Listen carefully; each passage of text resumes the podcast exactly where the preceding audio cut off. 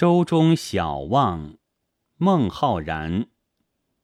挂席东南望，青山水国遥。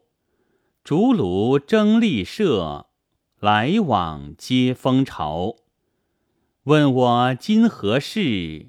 天台访石桥。坐看霞色小，疑是赤城标。孟浩然诗多写自己的日常生活，常常遇景入咏，不勾其绝意，故诗味的淡薄，往往叫人可意会而不可言传。这首《舟中望晓》就记录着他约在开元十五年，自越州水城往游天台山的旅况。实地登览，在大多数人看来要有奇趣的多，而他更乐于表现名山在可望而不可及时的旅途况味。船在拂晓时扬帆出发，一天的旅途生活又开始了。挂席东南望，开篇就接出“望”字，是何等情切。诗人大约又一次领略了“时时引领望天漠，何处青山是月中”的心情。望字是一篇的精神所在。此刻诗人似乎望见了什么，又似乎什么也没望见，因为水城尚远，况且天刚破晓，这一切意味。都包含在“青山水国遥”这五个平常的字构成的诗句中。既然如此，只好暂时忍耐些，抓紧赶路吧。第二联写水城，城前联水国遥来，立设一词出自《易虚卦》，立设大川。意思是卦象险急，宜于远航。那就高兴的趁好日子兼程前进吧。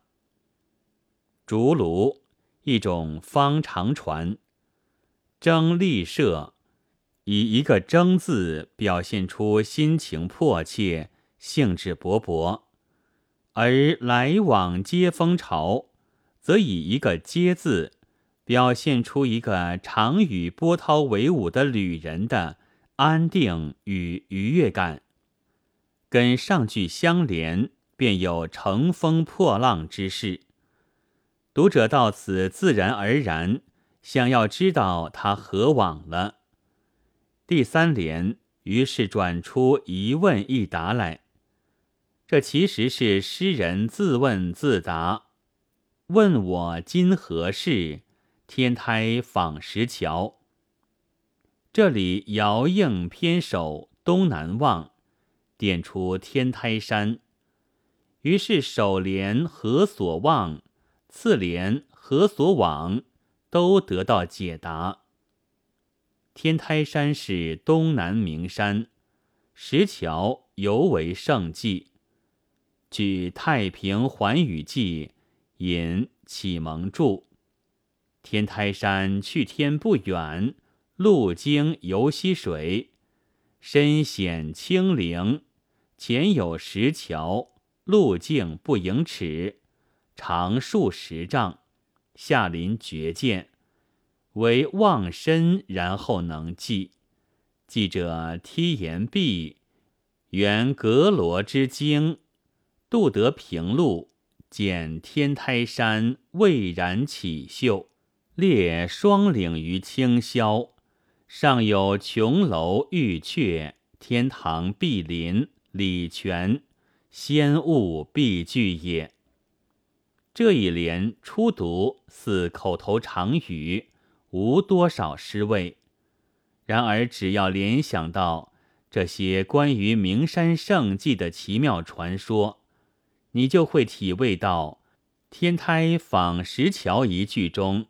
微带兴奋与夸耀的口吻，感到作者的陶醉和神往，而诗的意味就在那“无”字处，在诗人出语时那神情风采之中。正因为诗人是这样陶然神往，眼前出现的一片霞光，便引起他一个动人的猜想。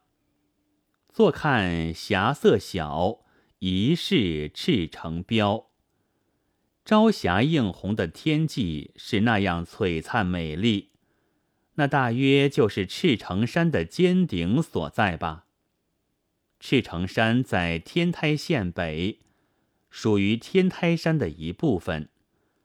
山中石色皆赤，状如云霞，因此在诗人的想象中，映红天际的不是朝霞，而当是山石发出的异彩。这想象虽绚丽，然而语言省静，表现朴质，没有用一个精美的字面，体现了孟诗。当巧不巧的特点，尾联虽乘天胎而来，却又紧紧关合偏首。坐看照应望字，但表情有细微的差异。一般说，望比较着意，而且不一定能见，有张望寻求的意味；而看则比较随意。与见字常常相连，坐看霞色小，是一种怡然欣赏的态度。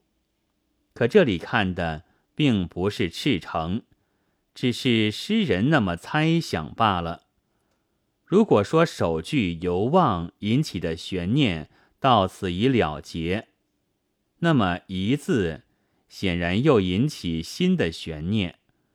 使篇中无余字，而篇外有余韵，写出了旅途中对名山向往的心情，十分传神。此诗似乎信笔写来，却首尾衔接，承转分明，篇法严谨。他形象质朴，却又真彩内应。他没有警句练字。却有兴味贯穿全篇。从声律角度看，此诗是五言律诗；然而通体散行，中两联不作骈偶，这当然与近体诗刚刚完成、去古未远、声律尚宽有关。同时，未尝不出于内容的要求。这样。它既有音乐美，又洒脱自然，自是六朝短古，加以声律，便觉神韵超然。本文作者周啸天，朗读：白云出岫。